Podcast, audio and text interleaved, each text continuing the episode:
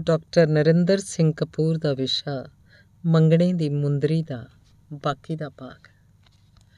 ਅਜੋਕੀ ਸਥਿਤੀ ਦੇ ਸੰਦਰਭ 'ਚ ਮੰਗਣੀ ਤੇ ਵਿਆਹ ਨੂੰ ਪਵਿੱਤਰ ਰਸਮਾਂ ਵਜੋਂ ਹੀ ਨਹੀਂ, ਉਹਨਾਂ ਨੂੰ ਵਿਹਾਰਕ ਪੱਖ ਤੋਂ ਵੀ ਵਿਚਾਰਨ ਦੀ ਲੋੜ ਹੈ। ਆਧੁਨਿਕ ਸਮਿਆਂ 'ਚ ਅਕਸਰ ਪਿਆਰ ਅੱਖਾਂ ਬੰਦ ਕਰਕੇ ਕੀਤਾ ਜਾਂਦਾ ਹੈ, ਪਰ ਵਿਆਹ ਨਾਲ ਅੱਖਾਂ ਖੁੱਲ ਜਾਂਦੀਆਂ ਮੰਗਣੀ ਕਰਵਾ ਕੇ ਆਪਣੇ ਆਪ ਨੂੰ ਸੰਪੂਰਨ ਸਮਝਣ ਵਾਲੇ ਇਸਤਰੀ ਤੇ ਪੁਰਸ਼ ਦੋਹਾਂ ਨੂੰ ਬੜੀ ਸ਼ਿੱਦਤ ਨਾਲ ਪਤਾ ਲੱਗਦਾ ਹੈ ਕਿ ਉਹ ਸੰਪੂਰਨ ਨਹੀਂ। ਸੰਪੂਰਨ ਹੋਣ ਦਾ ਅੱਧਾ ਭਰਮ ਤਾਂ ਮੰਗਣੀ ਉਪਰੰਤ ਤੇ ਵਿਆਹ ਤੋਂ ਪਹਿਲਾਂ ਦੂਰ ਹੋ ਜਾਂਦਾ ਹੈ। ਬਾਕੀ ਅੱਧਾ ਭਰਮ ਵਿਆਹ ਮਗਰੋਂ ਕੁਝ ਮਹੀਨਿਆਂ 'ਚ ਹੀ ਟੁੱਟ ਜਾਂਦਾ ਹੈ। ਦੋਵੇਂ ਮਹਿਸੂਸ ਕਰਦੇ ਹਨ ਕਿ ਇਹ ਉਹ ਨਹੀਂ ਜੋ ਮੈਂ ਸਮਝਿਆ ਸੀ। ਇਹ ਉਵੇਂ ਨਹੀਂ ਜਿਵੇਂ ਮੈਂ ਚਾਹਿਆ ਸੀ।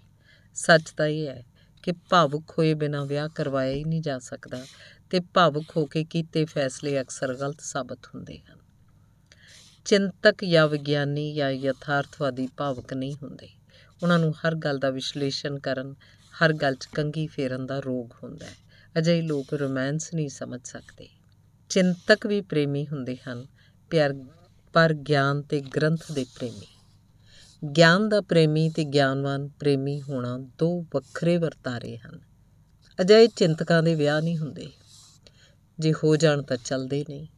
ਚਿੰਤਕ ਜਾਂ ਵਿਗਿਆਨੀ ਜਾਂ ਡਾਕਟਰ ਜਾਂ ਮਨੋਵਿਗਿਆਨੀ ਦੀ ਪਤਨੀ ਹੋਣਾ ਸੌਖਾ ਕਾਰਜ ਨਹੀਂ, ਕਿਉਂਕਿ ਪਤੀ ਨੂੰ ਹਰ ਗੱਲ ਤਰਕ ਨਾਲ ਪਰਖਣ ਦਾ ਰੋਗ ਹੁੰਦਾ। ਹੈ ਚਿੰਤਕ ਤੇ ਵਿਗਿਆਨੀ ਨੂੰ ਪਤਾ ਹੀ ਨਹੀਂ ਹੁੰਦਾ ਕਿ ਕਿਹੜੀ ਕਿਤਾਬ ਚਾਨਣੇ 'ਚ ਪੜ੍ਹਨੀ ਹੁੰਦੀ ਹੈ ਤੇ ਕਿਹੜੀ ਹਨੇਰੇ 'ਚ। ਠੰਡੇ ਚਿੰਤਕ ਕੁਝ ਅਜਿਹਾ ਕਹਿ ਜਾਂ ਕਰ ਬੈਠਦੇ ਆ ਕਿ ਮੰਗਣੀ ਟੁੱਟ ਜਾਂਦੀ ਹੈ। ਚਿੰਤਕਾਂ ਦੀਆਂ ਅਜੀਬ ਬਾਤਾਂ ਕਾਰਨ ਕੋਈ ਇਸਤਰੀ ਇਹਨਾਂ ਨੂੰ ਪਸੰਦ ਨਹੀਂ ਕਰਦੀ। ਇੱਕ ਲੰਮੇ ਕੱਦ ਵਾਲਾ ਚਿੰਤਕ ਜੇਬ 'ਚ ਹਰ ਵੇਲੇ ਫੀਤਾ ਰੱਖਦਾ ਸੀ। ਜਿੱਥੇ ਮੰਗਣੇ ਵਿਆਹ ਦੀ ਗੱਲ ਟੁਰਦੀ ਸੀ, ਉਹ ਲੜਕੀ ਨੂੰ ਫੀਤੇ ਨਾਲ ਨਾਪਣ ਲੱਗ ਪੈਂਦਾ ਸੀ ਤੇ ਮਾਪ ਕੇ ਨਾ ਕਹਿ ਦਿੰਦਾ ਸੀ ਜਾਂ ਨਾ ਹੋ ਜਾਂਦੀ ਸੀ। ਪਿਆਰ ਵਿਸ਼ਲੇਸ਼ਣ ਦਾ ਵਿਸ਼ਾ ਨਹੀਂ, ਮਹਿਸੂਸਣ ਦਾ ਖੇਤਰ ਹੈ। ਕੇਵਲ ਯੂਨਾਨੀ ਫਿਲਾਸਫਰਾਂ ਨੇ ਇਸ ਵਿਸ਼ੇ ਨੂੰ ਵਿਚਾਰਿਆ ਸੀ। ਪਿਆਰ ਨੂੰ ਪਿਆਰ ਦਾ ਨਾਂ ਵੀ ਯੂਨਾਨੀ ਫਿਲਾਸਫਰਾਂ ਨੇ ਦਿੱਤਾ ਸੀ, ਪਰ ਉਹਨਾਂ ਦੀ ਦਿਲਚਸਪੀ ਕੁਝ ਕਰਨ ਕਰਾਉਣ 'ਚ ਨਹੀਂ ਸੀ, ਕੇਵਲ ਸੋਚਣ ਸਮਝਣ 'ਚ ਸੀ। ਚਿੰਤਕ ਅਕਸਰ ਦੁਚਿੱਤੀ ਦਾ ਸ਼ਿਕਾਰ ਹੁੰਦੇ ਹਨ, ਉਹ ਇੱਕ ਤਰਕ ਉਸਾਰਦੇ ਹਨ ਤਾਂ ਵਿਰੋਧੀ ਤਰਕ ਵੀ ਨਾਲ ਹੀ ਉਸਰ ਪੈਂਦਾ ਹੈ। ਇੱਕ ਫਿਲਾਸਫਰ ਨਾਲ ਇੱਕ ਇਸਤਰੀ ਨੇ ਮੰਗਣੀ ਕਰਵਾ ਲਈ, ਉਹ 16 ਸਾਲ ਵਿਆਹ ਉਡੀਕਦੀ ਰਹੀ। ਨਿਰੰਤਰ ਸੋਚਦੇ ਰਹਿਣ ਤੇ ਵਿਆਹ ਦੇ ਗੁਣ ਦੋਸ਼ ਵਿਚਾਰਦਿਆਂ ਵਿਆਹ ਨਾ ਹੋਇਆ, ਪਰ ਉਹ ਫਿਲਾਸਫਰ ਆਪਣੀ ਜਾਇਦਾਦ ਦੀ ਆਪਣੀ ਮੰਗੇਤਰ ਦੇ ਨਾਂ ਵਸੀਅਤ ਕਰ ਗਿਆ। ਮੰਗਣੀ ਵਾਲੇ ਦਿਨ ਬੜੀ ਪ੍ਰਸੰਨਤਾ ਹੁੰਦੀ ਹੈ, ਪਰ ਕਈ ਵਾਰੀ ਉਸੇ ਦਿਨ ਭਰਮ ਨਿਵਰਤੀ ਵੀ ਆਰੰਭ ਹੋ ਜਾਂਦੀ ਹੈ। ਇਹ ਅਜੋਕੇ ਜੀਵਨ ਦਾ ਯਥਾਰਥ ਹੈ ਕਿ ਮੰਗਣੀਆਂ ਟੁੱਟ ਰਹੀਆਂ ਹਨ। ਜੇ ਮੰਗਣੀ 'ਚ ਟੁੱਟਣ ਦੇ ਲੱਛਣ ਹੋਣ, ਪਰ ਜੇ ਤੋੜੀ ਨਾ ਜਾਵੇ, ਤਾਂ ਵਿਆਹ ਉਪਰੰਤ ਇਹ ਤਲਾਕ ਬਣ ਜਾਂਦੀ ਹੈ। ਰਿਸ਼ਤਾ ਕੋਈ ਹੋਵੇ। ਆਰੰਭ ਵਿੱਚ ਇਹ ਸੁਭਾਵਕ ਹੁੰਦਾ ਹੈ, ਪਰ ਮਗਰੋਂ ਇਹ ਬੋਝਲ ਹੋ ਜਾਂਦਾ ਹੈ ਤੇ ਪਛਤਾਵਾ ਬਣ ਜਾਂਦਾ ਹੈ। ਪਛਤਾਵਾ ਦੋ ਪ੍ਰਕਾਰ ਦਾ ਹੁੰਦਾ ਹੈ, ਜੋ ਨਹੀਂ ਕਰਨਾ ਚਾਹੀਦਾ ਸੀ, ਉਹ ਕਰਨ ਦਾ ਤੇ ਜੋ ਕੀਤਾ ਜਾਣਾ ਚਾਹੀਦਾ ਸੀ, ਉਹ ਨਾ ਕਰਨ ਦਾ। ਕਈ ਵਾਰੀ ਸੋਚਿਆ ਜਾਂਦਾ ਹੈ ਕਿ ਮੰਗਣੀ ਜਾਰੀ ਰੱਖੀ ਜਾਏ ਕਿ ਨਾ, ਤੋੜਨੀ ਮੁਸ਼ਕਿਲ ਲੱਗਦੀ ਹੈ, ਰੱਖਣੀ ਤਾਂ ਹੁੰਦੀ ਮੁਸ਼ਕਿਲ ਹੈ। ਮੰਗਣੀ ਟੁੱਟਣ ਦੇ ਅਨੇਕਾਂ ਕਾਰਨ ਹੁੰਦੇ ਹਨ। ਸਮਾਜਿਕ, ਆਰਥਿਕ ਵਿੱਤ ਤੇ ਵੱਖਰੇਵਾਂ ਪਰੇਸ਼ਾਨ ਕਰਦੇ ਹਨ। ਲੜਕੀ ਦੇ ਬਰਾਬਰ ਜਾਂ ਵਧੇਰੇ ਪੜ੍ਹੀ ਲਿਖੀ ਹੋਣ ਨਾਲ ਲੜਕੇ 'ਚ ਹੀਣਤਾ ਉਪਜਦੀ ਹੈ। ਜੀਵ ਵਿਗਿਆਨਕ ਪੱਖੋਂ 18 ਸਾਲ ਦੀ ਲੜਕੀ 21-22 ਸਾਲ ਦੇ ਲੜਕੇ ਦੇ ਬਰਾਬਰ ਹੁੰਦੀ ਹੈ। ਮੰਗਣੀ ਸਮੇਂ ਜੇ ਦੋਹਾਂ ਦੀ ਉਮਰ ਬਰਾਬਰ ਹੋਵੇ ਤਾਂ ਲੜਕੀ ਲੜਕੇ ਤੋਂ ਭਾਵਕ ਪੱਖੋਂ ਲਗਭਗ 4 ਸਾਲ ਵੱਡੀ ਹੋਣ ਕਾਰਨ ਲੜਕੇ ਨੂੰ ਘੇਰਨ ਤੇ ਕਾਬੂ ਕਰਨ ਲੱਗ ਪੈਂਦੀ ਹੈ। ਕਈ ਵਾਰੀ ਵਿਆਹ ਦਾ ਫੈਸਲਾ ਕਾਲ 'ਚ ਕੀਤਾ ਗਿਆ ਹੁੰਦਾ ਹੈ। ਇੱਕ ਲੜਕੀ ਨੇ 11 ਰਿਸ਼ਤਿਆਂ ਨੂੰ ਨਾ ਕਰਨ ਉਪਰੰਤ 12ਵੇਂ ਰਿਸ਼ਤੇ ਨੂੰ ਕੁਝ ਜਾਣੇ ਪਰਖੇ ਬਿਨਾਂ ਹੀ ਹਾਂ ਕਰ ਦਿੱਤੀ ਤੇ ਮਗਰੋਂ ਪਛਤਾਉਂਦੀ ਰਹੀ। ਕਈਆਂ ਦੀ ਕੇਵਲ ਉਮਰ ਵਿਆਹ ਵਾਲੀ ਹੁੰਦੀ ਹੈ, ਬਾਕੀ ਕੁਝ ਵੀ ਮੇਲ ਨਹੀਂ ਖਾਂਦਾ। ਮਾਵਾਂ ਦੇ ਲਾਡਲੀ ਹਾਸੋਹੀਣੀਆਂ ਹਰਕਤਾਂ ਕਰਦੇ ਹਨ। ਇਕਲੌਤੀਆਂ ਧੀਆਂ ਦੇ ਮਾਪੇ ਵਿਆਹ ਉਪਰੰਤ ਧੀ ਦੇ ਪਰਿਵਾਰ 'ਚ ਵਧੇਰੇ ਦਖਲ ਦਿੰਦੇ ਹਨ, ਜਿਸ ਕਾਰਨ ਸਮੱਸਿਆਵਾਂ ਉਪਜਦੀਆਂ ਹਨ। ਜਿਸ ਨਾਲ ਚਿੜ ਹੋਵੇ, ਉਹ ਵਕਤ ਦੇ ਬੀਤਣ ਨਾਲ ਨਫ਼ਰਤ ਬਣ ਜਾਂਦੀ ਹੈ। ਮੰਗਣੀ ਤੇ ਵਿਆਹ ਵਿਚਕਾਰ ਜੇ ਵਕਫਾ ਵਧੇਰੇ ਹੋਵੇ ਤਾਂ ਦੋਹਾਂ ਨੂੰ ਦੂਜੇ ਪਰਿਵਾਰ ਦੀ ਅਸਲੀਅਤ ਦਾ ਪਤਾ ਲੱਗਣ ਲੱਗ ਜਾਂਦਾ ਹੈ। ਜਿਹੜੀ ਅਕਸਰ ਚੰਗੀ ਨਹੀਂ ਹੁੰਦੀ, ਫਿਰ ਪ੍ਰਸ਼ਨ ਪੁੱਛੇ ਜਾਣ ਸਫਾਈਆਂ ਦੇਣ ਦਾ ਸਿਲਸਿਲਾ ਆਰੰਭ ਹੋ ਜਾਂਦਾ ਹੈ ਤੇ ਗੱਲਬਾਤ ਤੋਮਤਾਂ ਦਾ ਵਟਾਂਦਰਾ ਬਣ ਜਾਂਦੀ ਹੈ। ਏਸ਼ੀਅਨ ਦੇਸ਼ਾਂ ਵਿੱਚ ਰਿਸ਼ਤੇਦਾਰਾਂ ਨੂੰ ਚੁੱਪ ਰਹਿਣ ਤੇ ਸੰਜਮ ਨਾਲ ਵਿਹਾਰ ਕਰਨ ਦੀ ਆਦਤ ਨਹੀਂ। ਸਾਡੇ 'ਚ ਅਜੀਬ ਢੰਗ ਨਾਲ ਖੁੱਲ੍ਹਾਂ ਲੈਣ ਦਾ ਰਿਵਾਜ ਹੈ, ਜਿਸ ਨਾਲ ਕੁਝ ਅਜਿਹਾ ਵਾਪਰ ਜਾਂਦਾ ਹੈ, ਜਿਸ ਤੇ ਦੂਜੀ ਧਿਰ ਵੱਲੋਂ ਮਨਮਰਜ਼ੀ ਦੇ ਅਰਥ ਕੱਢੇ ਜਾਂਦੇ ਹਨ। ਇਵੇਂ ਨਜ਼ਰ ਤੇ ਬੋਲਬਾਣੀ ਬਦਲ ਜਾਂਦੀ ਹੈ। ਲੜਕੀ ਠੰਡੀ ਤੇ ਸਖਤ ਹੋ ਜਾਂਦੀ ਹੈ, ਲੜਕਾ ਚੁੱਪ ਤੇ ਦੂਰ ਹੋ ਜਾਂਦਾ ਹੈ। ਇੱਕ ਡਾਕਟਰ ਲੜਕੀ ਦੀ ਜਦੋਂ ਮੰਗਣੀ ਹੋਈ, ਤਾਂ ਲੜਕੀ ਵਾਲਿਆਂ ਨੇ ਲੜਕੇ ਵਾਲਿਆਂ ਨੂੰ ਕਿਹਾ ਕਿ ਵਿਆਹ 'ਚ ਅਸੀਂ ਕਾਰ ਦੇਵਾਂਗੇ। ਜਿਹਦੇ ਅਰਥ ਸਨ ਕਿ ਤੁਹਾਡੇ ਵੱਲੋਂ ਕੋਈ ਹੋਰ ਮੰਗ ਨਹੀਂ ਹੋਣੀ ਚਾਹੀਦੀ। ਵਿਆਹ 4 ਮਹੀਨੇ ਮਗਰੋਂ ਹੋਣਾ ਸੀ। ਇਸ ਉਪਰੰਤ ਲੜਕੀ ਨਾਲ ਲੜਕਾ ਕਾਰ ਬਾਰੇ ਹੀ ਗੱਲਾਂ ਕਰਦਾ ਸੀ।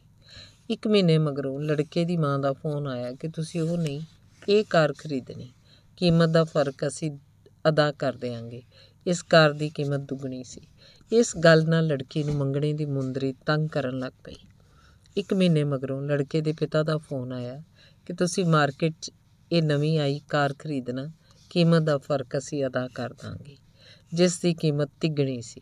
ਲੜਕੀ ਦੀ ਮੁੰਦਰੀ ਵਾਲੀ ਉਂਗਲ ਦਰਦ ਕਰਨ ਲੱਗ ਪਈ ਸੀ, ਕਿਉਂਕਿ ਲੜਕੇ ਲਈ ਉਹ ਨਹੀਂ, ਮਿਲਣ ਵਾਲੀ ਕਾਰ ਵਧੇਰੇ ਮਹੱਤਵਪੂਰਨ ਸੀ। ਲੜਕੀ ਨੂੰ ਲੜਕੇ ਦਾ ਵਿਹਾਰ ਪ੍ਰਵਾਨ ਨਹੀਂ ਸੀ। ਅਗਲੀ ਵਾਰ ਲੜਕਾ ਜਦੋਂ ਲੜਕੀ ਨੂੰ ਮਿਲਿਆ ਤਾਂ ਲੜਕੀ ਨੇ ਉਹਦੇ ਸਾਹਮਣੇ ਹੋ ਕੇ ਮੰਗਣੇ ਦੀ ਮੁੰਦਰੀ ਲਾ ਕੇ ਉਹਦੀ ਜੇਬ 'ਚ ਪਾ ਦਿੱਤੀ। ਭਾਰਤ ਵਿੱਚ ਵਿਆਹ ਤੋਂ ਪਹਿਲਾਂ ਵਧੇਰੇ ਮੇਲ ਮਿਲਾਪ, ਰਿਸ਼ਤੇ ਦੀ ਮਿਠਾਸ ਤੇ ਚਮਕ ਖਿੱਚ ਤੇ ਰਹੱਸ ਨੂੰ ਘਟਾਉਂਦਾ ਹੈ। ਵਿਆਹ ਤੋਂ ਪਹਿਲਾਂ ਮੰਗੇਤਰਾਂ ਵਿਚਕਾਰ ਸਰੀਰਕ ਸੰਬੰਧ ਇੱਕ ਦੂਜੇ ਦਾ ਜਾਦੂ ਤੋੜ ਦਿੰਦੇ ਆ ਜੇ ਦੀਵਾਲੀ ਤੋਂ ਪਹਿਲਾਂ ਦੀਵਾਲੀ ਮਨਾ ਲਈ ਜਾਏ ਤਾਂ ਦੀਵਾਲੀ ਦੀ ਰਾਤ 'ਚ ਰੌਣਕ ਤੇ ਨਿੱਘ ਨਹੀਂ ਰਹਿੰਦਾ। ਮੰਗਣੀ ਕਿਸ ਨਾਲ ਕਰਾਉਣੀ ਚਾਹੀਦੀ ਹੈ? ਹੋਵੇਗੀ ਤਾਂ ਉਸੇ ਨਾਲ, ਜਿਸ ਨਾਲ ਹੋਏਗੀ, ਪਰ ਵਿਚਾਰਨ ਦਾ ਕੋਈ ਹਰਜ ਨਹੀਂ। ਇਹ ਜਾਣਨ ਦਾ ਕੋਈ ਢੰਗ ਨਹੀਂ ਕਿ ਕੌਣ ਕਿਸ ਲਈ ਬਣਿਆ ਹੈ। ਇੱਕ ਮੰਗੇਤਰ ਕਿਸੇ ਦੀ ਸੀ। ਪਤਨੀ ਉਹਦੇ ਦੋਸਤ ਦੀ ਬਣ ਗਈ। ਇੱਕ ਨੇ ਮੁੰਦਰੀ ਕਿਸੇ ਹੋਰ ਦੀ ਪਾਈ ਸੀ। ਵਿਆਹ ਕਿਸੇ ਹੋਰ ਨਾਲ ਕਰ ਰਹੀ ਸੀ। ਕਈਆਂ ਨੂੰ ਵੇਖ ਕੇ ਅਸੀਂ ਆਪਣੀਆਂ ਘਾਟਾਂ ਬਾਰੇ ਹੀ ਸੁਚੇਤ ਹੁੰਦੇ ਹਾਂ। ਮੰਗਣੀ ਉਸ ਨਾਲ ਕਰਾਉਣੀ ਚਾਹੀਦੀ ਹੈ, ਜਿਸ ਨੂੰ ਵੇਖ ਮਿਲ ਕੇ ਸਾਨੂੰ ਆਪਣੇ ਗੁਣਾਂ ਤੇ ਆਦਤਾਂ ਤੇ ਮਾਣ ਹੋਵੇ, ਜਿਸ ਤੋਂ ਡਰ ਲੱਗਦਾ ਹੋਵੇ, ਜਿਹੜੀ ਖਿੱਚ ਨਾ ਪਾਉਂਦੀ ਹੋਵੇ, ਜਿਸ ਦੀ ਬੋਲਬਾਣੀ ਭੈੜੀ ਹੋਵੇ, ਜਿਸ 'ਚ ਸਲੀਕਾ ਨਾ ਹੋਵੇ, ਜਿਸ ਨੂੰ ਕੋਈ ਸ਼ੌਕ ਨਾ ਹੋਵੇ, ਜਿਸ 'ਚ ਦਿਲਚਸਪੀ ਨਾ ਜਾਗੇ, ਜਿਹੜਾ ਦੂਜੇ ਦਾ ਮਹੱਤਵ ਨਾ ਪਛਾਣੇ, ਉਸ ਨਾਲ ਮੰਗਣੀ ਨਹੀਂ ਕਰਵਾਉਣੀ ਚਾਹੀਦੀ।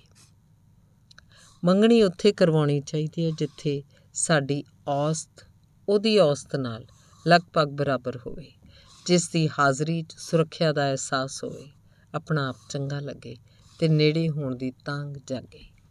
ਇਸਤਰੀ, ਸਾਥ, ਸਮਰਪਣ ਤੇ ਸੇਵਾ, ਪੁਰਸ਼ ਸੁਰੱਖਿਆ, ਸਹਿਯੋਗ ਤੇ ਸਰਮਾਏ ਦਾ ਪ੍ਰਤੀਕ ਹੋਵੇ।